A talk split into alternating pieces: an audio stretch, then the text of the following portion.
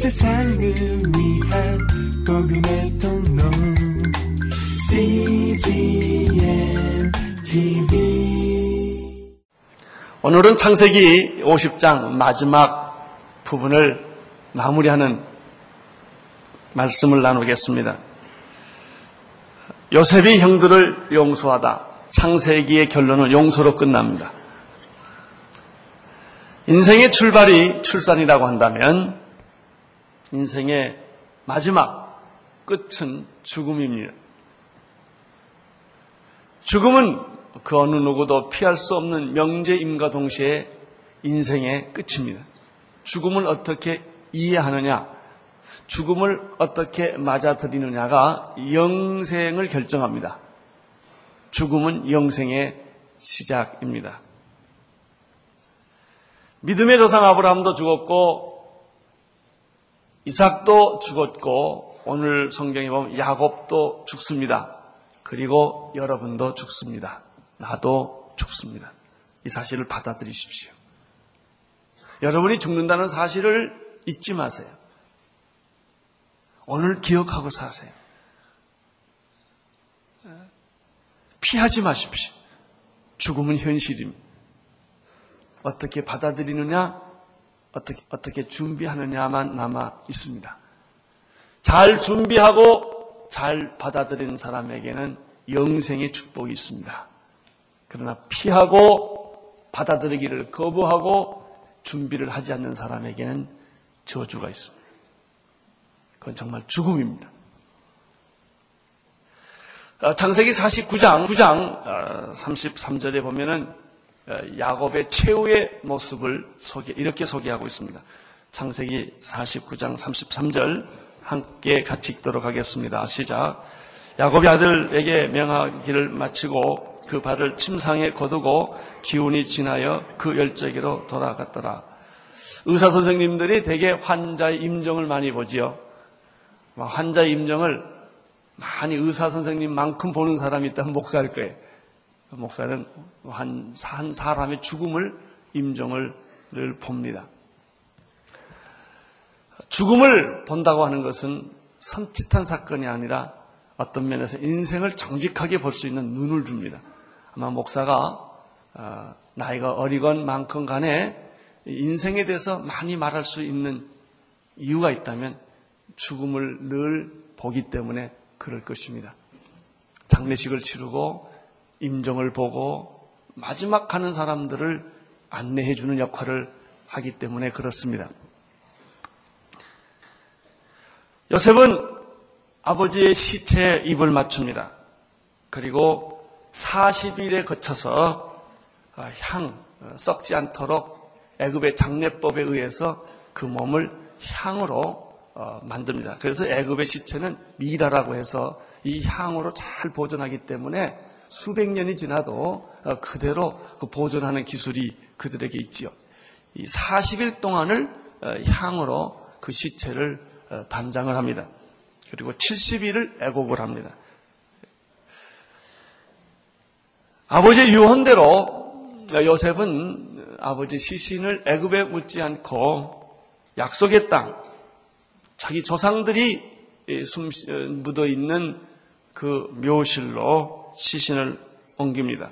그런데 오늘 성경에 보면 50장에 1절부터 15절까지 보면요.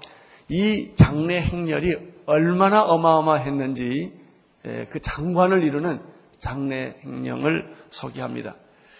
애굽의 문화의 핵심적인 단어는 죽음, 네크로스라는 거예요. 그래서 스핑크스가 있고 피라밋이 있고 그 이집트의 한 신의 한복판에는 공동 망우리 공동묘지 같은 사방 10km의 무덤은 우리 식으로 말하면 명동이나 압구정 같은 자리에 무덤이 있습니다. 애굽은. 그 모든 사람이 날마다 죽음을 묵상하고 살 수 있도록 만든 도시가 바로 애굽이라는 도시입니다. 아, 그리고 이 스핑크스나 이 피라미드에는 이 사자, 죽은 자의 관부터 시작해서 모든 것이 거기에 다 어, 있지요. 어마어마한 대장례식이 70일 동안 진행이 됩니다. 자, 이제 50장 오늘 7절부터 어, 보기 시작. 7절, 8절, 9절을 함께 보십시오. 시작. 요셉이 자기 아비를 장사하되 올라가니 바로의 모든 신하와 바로 궁의 장로들과 애굽 땅의 모든 장로와 요셉의 온 집과 그 형제들과 그 아비의 집이 그와 함께 올라가고 그들의 어린 아이들과 양떼와 숫대만 고센 땅에 남겼으며 병거와 기병이 요셉을 따라 올라가니 그때가 심히 컸더라. 어, 얼마나 큰 장래 행렬이 애굽에서부터 가나안까지 그 먼 길을 어, 바로의 왕궁에 있는 모든 사람이 다 동원되고 야곱의 자녀들이 다 동원이 돼서 움직이고 있는 것을 볼 수가 있습니다. 우리는 50장 7절, 8절, 9절에서 두 가지를 봅니다. 사람은 남녀노소 빈부 기천을 막론하고 왕이 되었던 노예가 되었던 죽고 무덤으로 간다는 사실을 여기서 봅니다. 또 하나 여기서 중요한 메시지가 하나 있습니다. 사람이 죽을 때 하나님을 기억하면 천국으로 가고 하나님을 기억하지 못하면 지옥으로 간다는 거예요. 야곱은 그의 죽음을 하나님의 말씀, 약속 위에 기초했다는 거예요. 이게 아주 중요한 겁니다. 그는 죽을 때 이렇게 하나님을 기억했습니다. 하나님을 기억한다는 말은 뭐냐면 하나님이 내게 우리 가정에 주신 약속 위에 죽었다는 것이죠. 나를 하나님의 약속의 땅에다 묻어라. 이것은 하나님을 기억했다라는 뜻입니다. 나는 여러분의 무덤에 하나님 있게 되기를 바랍니다. 여러분의 죽음에 하나님 있게 되기를 바랍니다. 하나님의 약속, 하나님의 축복, 그 위에 여러분의 죽음이 놓여져요. 그러면 그것은 죽음이 아닙니다. 영생이 되는 것입니다. 나는 여러분의 죽음 위에 예수 그리스도가 있게 되기를 바랍니다. 나는 여러분의 죽음 위에 예수 그리스도의 놀라운 메시지들이 살아 움직이기를 바랍니다. 그럼 여러분의 죽음은 죽음이 아닙니다. 그것은 영생으로 바뀌어지는 것이죠. 아무리 어마어마하고 화려한 장례식을 치루었다 하더라도 그 영혼이 지옥으로 떨어질 수 있다는 사실을 기억하십시오. 우리들 주변에 굉장히 화려하고 멋있는 장례식들 많잖아요. 모택통, 장례, 스탈린, 아직도 김일성 다 그 시신들을 갖다 놓고 그걸 경비하고 그 육체가 썩지 않게 아무리 그렇게 만들었지만 그 영혼은 이미 지옥 간 거예요. 아무리 초라하고 보잘 것 없고 사람들이 떠들어보지도 않고 시신 하나 묻을 수 없는 그런 죽음이라 할지라도 어떤 죽음은 정말 천국을 이루는 하나님 우편의 품에 안기는 그런 죽음이 있을 수 있다는 것입니다. 야곱의 요셉의 아버지 야곱은 이렇게 세상을 떠났습니다. 이제 그 길고 화려한 장례식은 다 끝났고 요셉과 그 형들은 다시 애굽으로 돌아왔고 일상생활로 돌아옵니다. 여기서부터 요셉의 형들의 불안이 시작이 됩니다. 아버지의 죽음은 요셉의 형들에게 있어서는 불안의 시작이었다. 요셉의 형들은 아버지의 죽음을 어떻게 이해를 했느냐면 아버지가 죽었기 때문에 우리의 보호막이 없어졌다. 아버지 때문에 요셉 형 자기 동생 요셉이 자기들에게 복수하지 아니하고 자기들을 봐줬는데 이제 아버지가 죽고 나니까 자기들을 보호해 줄 만한 보호막이 다 없어졌다고 요셉의 형들은 생각을 한 겁니다. 그러니까 불안해지기 시작합니다. 그렇기 때문에 두려움이 사로잡히기 시작을 합니다. 우리가 과거에 내 동생 요셉에게 못할 짓, 저 인간으로서는 못할 짓을 했던 과거가 있어요. 그 과거를 생각만 하면 어, 어, 아주 몸이 오싹오싹합니다. 만약에 내 동생 요셉이 지금 애굽의 총리인데 그 옛날의 사건을 마음속에 풀지 않고 복수를 한다면 우리의 미래는 어떻게 될 것인가? 우리의 자식들의 미래는 어떻게 될 것인가? 라는 생각을 하게 됩니다. 불신앙은 불안을 가져옵니다. 어떤 사람은요, 자꾸 이 불안을 자꾸 쌓는 사람이 있어요. 상상력을 극대화합니다. 그래가지고 있지도 않는 미래를 현재로 끌어들여서 불안을 가중시키는 이것이 계속되면 머리가 아파요. 자꾸 타이레놀을 먹어야 돼. 왠지 모르게 불안해. 잠이 안 와요. 밤새도록 이리뒤 저리뒤 잠이 안 오고요. 깊은 잠을 못 자. 그리고 이런 생각이 계속되면 우울증에 빠집니다. 계절만 바꿔도 우울해지고 어떤 사건만 생겨도 가슴이 왜 그러냐면 그 사건 때문이 아니요. 그 안에 있는 깊은 불안, 두려움, 염려 때문에 그런 것이죠. 자, 그런 내용이 오늘 15절에 기록되어 있어요. 이 사람들이 어떤 불안, 어떤 두려움을 가지고 있었는가 하는 것을 15절에 보십시오. 시작. 요셉이 형제들이 그 아비의 죽음을 보고 말하되 요셉이 혹시 우리를 위하여 우리가 그 행한 모든 악을 다 갚지나 아니할까 하고 이렇게 돼 있죠. 요셉의 형들은 과거의 행적, 과거에 자기들이 요셉에게 행했던 용서받지 못할 일을 잘 알고 있어요. 우리는 가끔 이 세상에서 이런 거 용서받을 수 없는 그런 일들이 있어요. 하나님에겐 용서 못할 일이 없지만 우리 인간들에게는 용서받을 수 없는 그런 일들이 있죠. 어, 그럼에도 불구하고 이 요셉의 형들이 요셉에 의해서 보호를 받았던 것은 요셉이 자기들을 용서해서 그런 것이 아니라 아버지 체면 때문에 그런 것이다라고 요셉의 형들은 그렇게 해석하고 있었어요.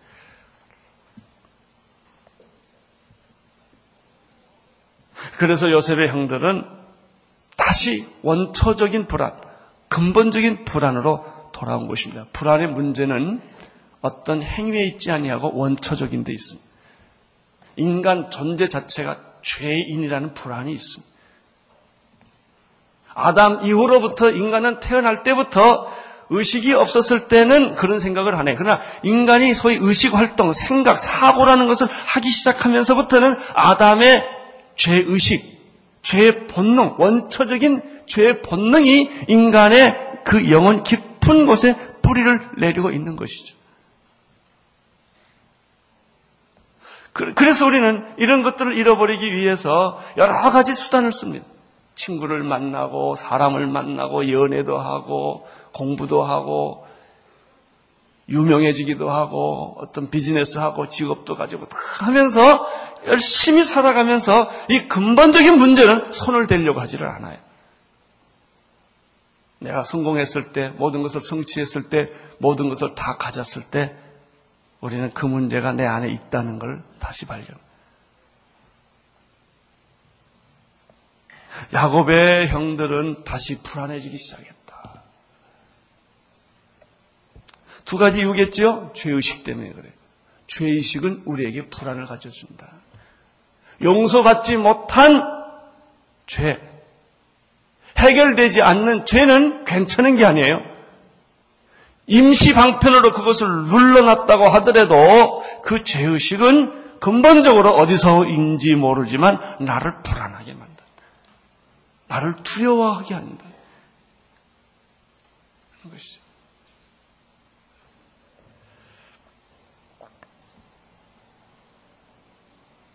과거가 용서받지 못할 때 사람은 부러 두려워합니다. 또 한 가지 두려움이 있어요. 미래가 불투명할 때 사람은 두려워합니다. 요셉이 나한테 잘해줄 거냐, 못해줄 거냐, 할 수가 없어요, 이게. 확신이 없는 거예요. 잘해줄 수도 있고, 못해줄 수도 있기 때문에 항상 긴장하는 거예요, 긴장. 초조한 거예요. 예, 이렇게 마음을 툭 놓고 인생을 살지를 못해요. 항상 무슨 일이 생길지를 모르니까. 16절, 17절을 읽겠습니다. 시작. 요셉에게 말을 전하여 가르되 당신의 아버지가 돌아가시기 전에 명하여사 이르시기를 너희는 이같이 요셉에게 이르라 너희 형들이 내게 악을 행하였을지라도 이제 바라건대 그 허물과 죄를 용서하라 하였다 하라 하였나니 당신의 아버지 하나님이 종들의 죄를 용서하소서 하며 요셉이 그 말을 듣고 울었다 이렇게 돼 있어요. 26절 17절이요. 참 재밌어요. 자, 요셉의 형들이 얼마나 불안해했는가를 이 16절 17절을 가만히 보면 알 수 있어요. 첫째 16절에 보면 요셉의 형들이 요셉에게 뭐라고 말한 줄 아세요? 당신의 아버지가 그래. 벌써 자신이 없는 거예요. 여기 보면 요셉이 말을 전해가 당신의 아버지가 아니 왜 그 사람이 아픈 내 아버지지. 내 아버지라는 말을 못하는 거예요. 요셉, 요셉의 당신의 아버지 아닙니까? 이렇게 표현을 합니다. 두 번째는요, 아버지 야곱의 유언이 사실인지 아닌지 성경이 없어요. 지어서 했을 가능성이 참 많아요. 확실하지 않는 얘기를 아버지 유언이 있다고 이야기하는 게 아버지 유언이었습니다. 라고 이 얘기를 하는 걸 보면 얼마나 불안한 날을 보여주는 것입니다. 아버지가 죽고 난 이후에 아들 요셉이 형들에게 보복하지 말아라 라는 내용으로 유언했다는 겁니다. 여러분 만약에 그런 유언을 아버지가 했다면 장본인이 요셉에게 하지 않았겠습니까? 근데 요셉은 그 얘기를 들은 적이 없어요. 근데 아들은 우기는 거예요, 형들은. 아버지가 절대로 내가 죽으면 보복하지 말라고 유언을 했습니다. 라고 지금 이야기를 합니다. 17절에 보면 그들이 불안한 모습을 또 볼 수가 있는데 17절에 너희는 이같이 요셉에게 이르라 내 형들이 내게 악을 행하였을지라도 이제 바라건대 그 허물과 죄를 용서하라 하셨다 하라 하셨나니 그, 그 밑에 하셨다 하라 하셨나니 이렇게 지금 말을 만드는 거예요 지금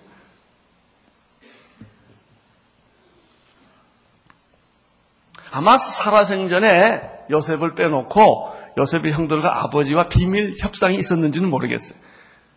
요셉의 형들이 하도 불안하니까 아버지 만약에 우리가 그 내 동생 요셉한테 이 우리가 저지른 일이 이거 용서받지 못할 일인데 만약 내 요셉이 저 마음 바꿔가지고 우리한테 복수하면 우리는 어떻게 합니까? 그러니까 아버지가 좀 가셔서 요셉한테 이거 좀 확실하게 딱 도장을 좀 찍어 주십시오라고 아마 아들들이 했겠죠. 그러니까 아버지가 아니야 너 봐라 요셉은 다 용서했어. 그 괜한 걱정이야. 그러니까 이제 아들들이 아니야 아버지 믿을 수가 없어요. 아버지가 한번 도장 꽉 찍어 주세요. 그래서 그래 내가 가서 말해주마. 아마 그렇게 했을지 모르죠. 그랬기 때문에 요셉의 형들은 거짓말했다라기보다는 아버지와 그 형들 사이에 어떤 비밀 협상이 사전에 있었을 가능성도 있습니다. 자, 이 모든 얘기는 모름이에요. 요셉의 형들이 불안하다 얘기. 왜 자기들이 저지른 죄가 너무나 용서받을 수 없는 과거가 있었기 때문에 요셉이 잘해주면 잘해줄수록 그게 불안한 거예요. 여러분 그런 불안이 우리의 불안 아니에요? 남편이 잘해줄수록 불안해지는 아내. 예? 부인이 믿어질수록 믿어줄수록 어딘가 뒤에 꼴리고 불안해지는 남편들. 잘해주면 잘해줄수록 그게 더 불안이 있는 거예요. 왜요? 모르겠어요. 그런 게 있어요. 인간 안에는 그런 게 있다고요. 자, 여기 조금만 더 보십시오.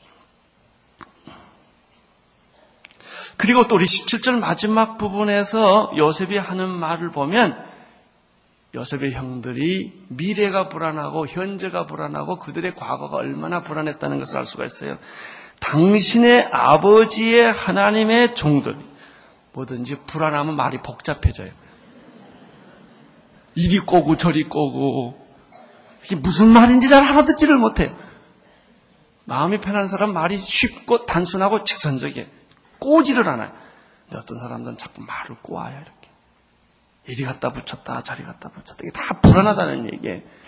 당신의 아버지의 하나님의 종들이 들을 죄를 이제 용서하십시오. 이렇게 이야기를 합니다.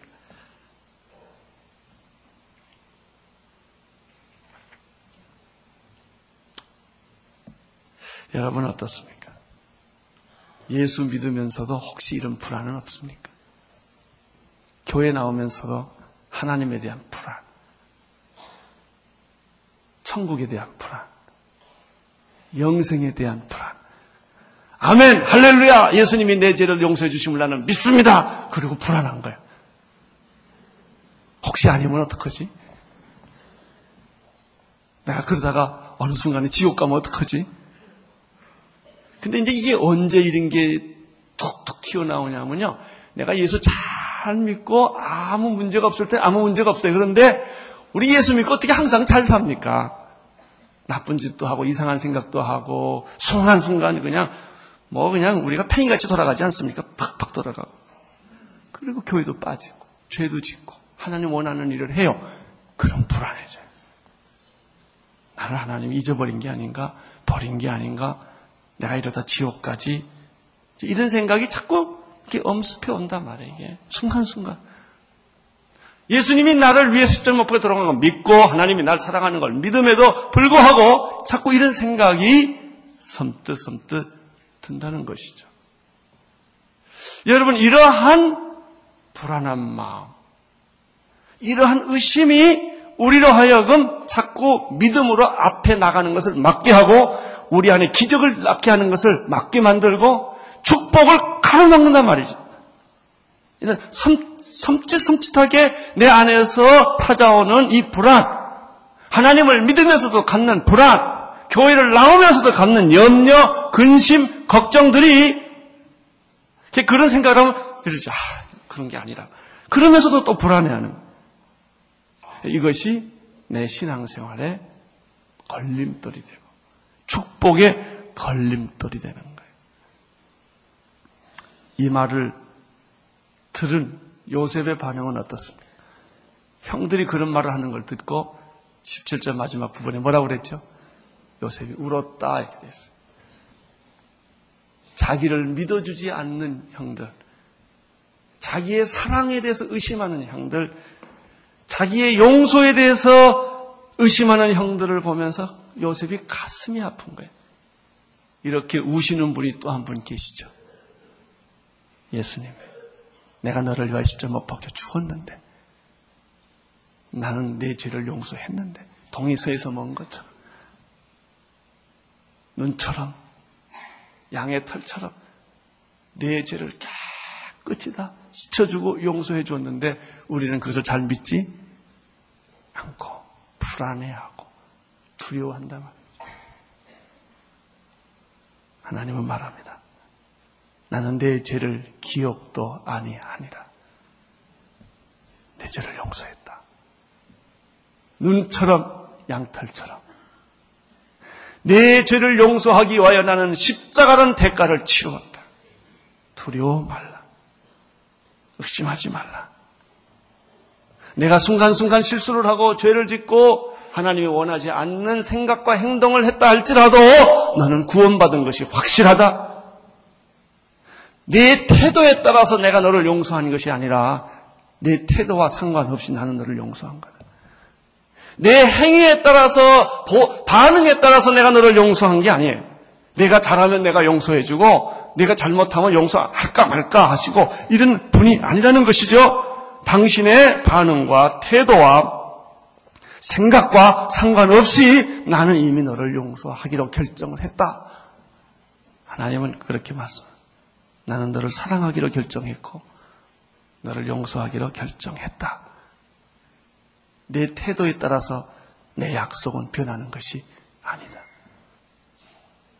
내 죄가 주원 같을지라도 나는 내 죄를 용서할 것이다. 내가 지옥에 갈지라도 나는 지옥에 가서 너를 데려올 것이다. 사자가 너를 집어삼킬지라도 나는 사자의 입을 찢어서라도 목구멍으로 들어가는 너를 건져내고 말 것이다.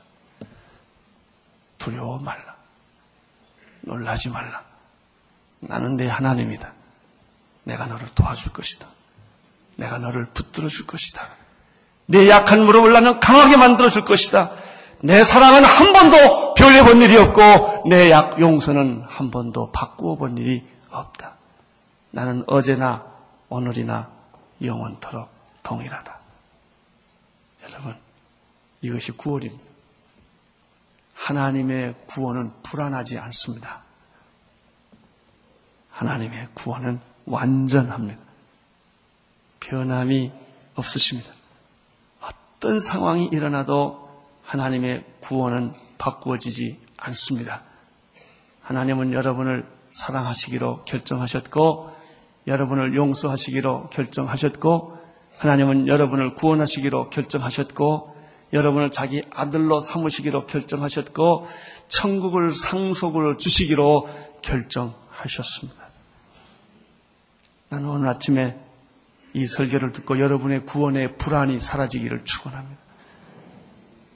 구원에 대한 불안, 구원에 대한 염려.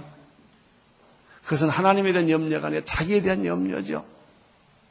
자기의 행위, 자기의 삶이 자꾸 흔들리니까 하나님이 자꾸 흔들린다고 생각하는 거예요. 자기가 약속을 배신하니까 하나님도 약속을 배신한다고 생각을 하는 것이죠. 여러분, 그렇지 않습니다. 하나님의 사랑은 영원합니다. 하나님의 사랑은 변하지 않습니다. 하나님의 약속은 변하지 않습니다. 그래서 성경에 보면 무슨 말이 제일 많은지 아세요? 성경 전체를 보면 놀라지 말라, 두려워 말라. 나는 네 하나님이다. 좌로나 우로나 치우치지 말라. 너는 마음에 근심하지 말라. 하나님을 믿으면 또 나를 믿으라. 내가 너에게 평안을 주노라. 아무것도 염려하지 말고 기도와 간구로 너희 구할 것 아니라. 이거 왜, 왜 이런 말을 자꾸 성경이 반복해서 페이지 페이지마다 이 말을 할까요? 인간은 불안한 존재이기 때문에. 의심하는 존재이기 때문에. 두려워하는 존재이기 때문에 불안과 의심과 염려가 나를 사로잡는 순간부터 나는 족쇄를 차기 시작해. 무한한 가능성, 기적, 축복들을 전부 빼앗겨버리고 말기 때문에 성경에 약속한 모든 것들을 다 잃어버리고 말기 때문에 성경은 우리들에게 끊임없이 왜 의심하느냐? 믿음이 없는 자요? 하나님이 할 수 있거든요. 무슨 말이냐? 믿는 자에게는 능치 못함이 없느니라. 나는 오늘 여러분들에게 믿음의 세례가 이루어지기를 바랍니다. 믿어지지 않을지라도 믿고 보이지 않을지라도 믿고 들리지 않을지라도 믿고 내 손에 잡히지 않을지라도 믿고 하나님의 약속이 내 마음속에 반석처럼 자리 잡아서 그것을 신뢰하는 그것을 믿는 그런 믿음이 오늘 나는 여러분의 영혼에 충만하기를 바랍니다.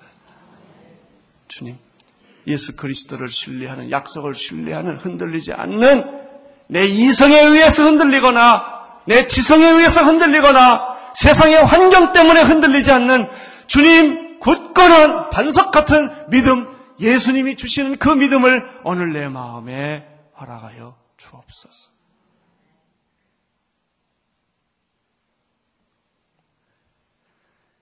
물 위에 예수님이 걸어오셨을 때 베드로가 물 위로 걸어오신 예수를 봤습니다. 그리고 그가 즉각 하는 말은 유령이구나 그랬어요. 예수라고 못 봤어요.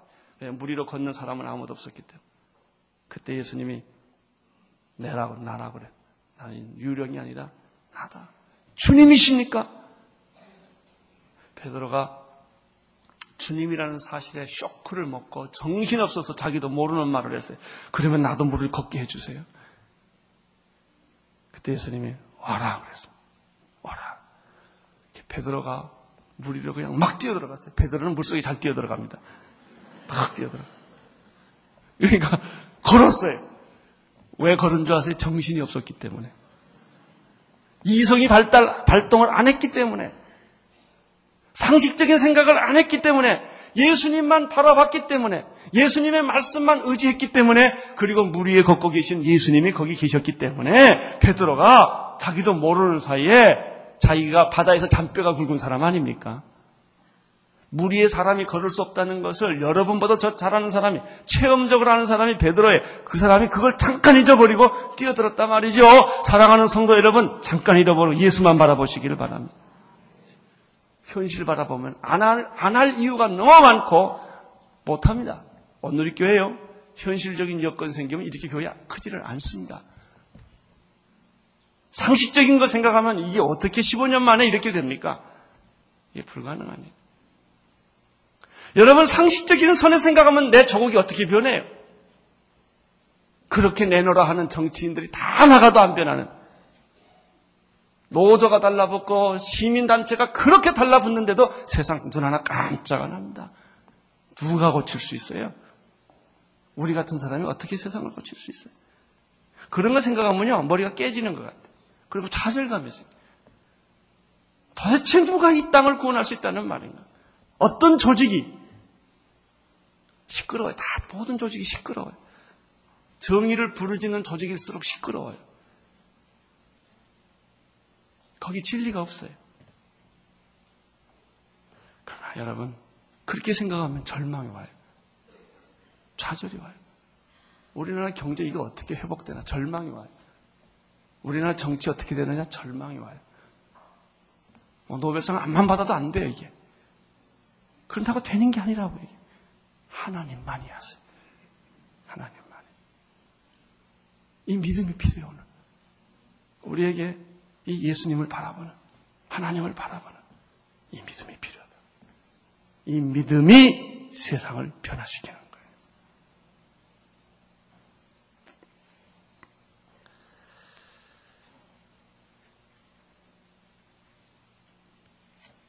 거예요. 요한 요셉이 형들의 이런 말을 듣고 그가 이렇게 말을 합니다.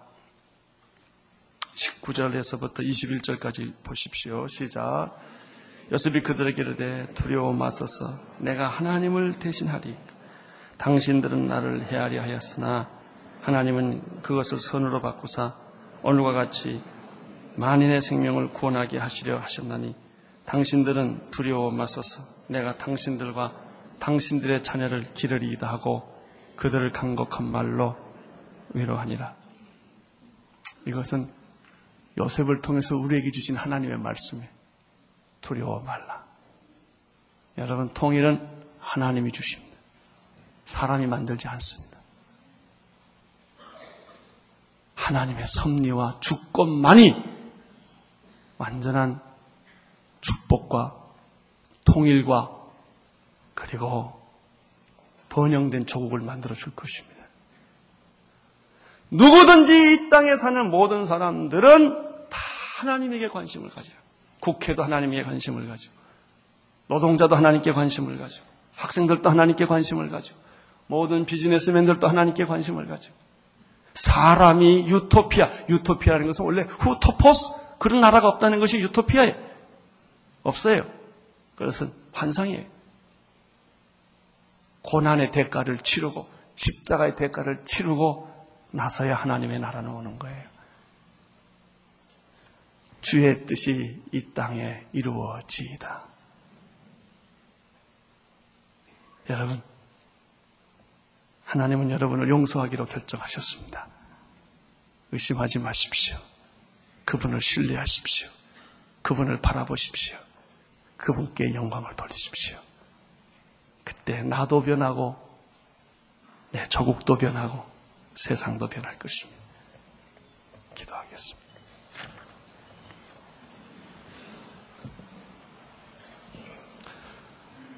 하나님 아버지, 하나님이 이 땅의 주인이 되기를 원합니다. 하나님이 이 땅의 왕이 되시기를 원합니다. 하나님이 이 땅의 통치자가 되시기를 원합니다. 모든 영역에 하나님이 다스려 주시옵소서. 예수님 이름으로 기도드립니다. 아멘.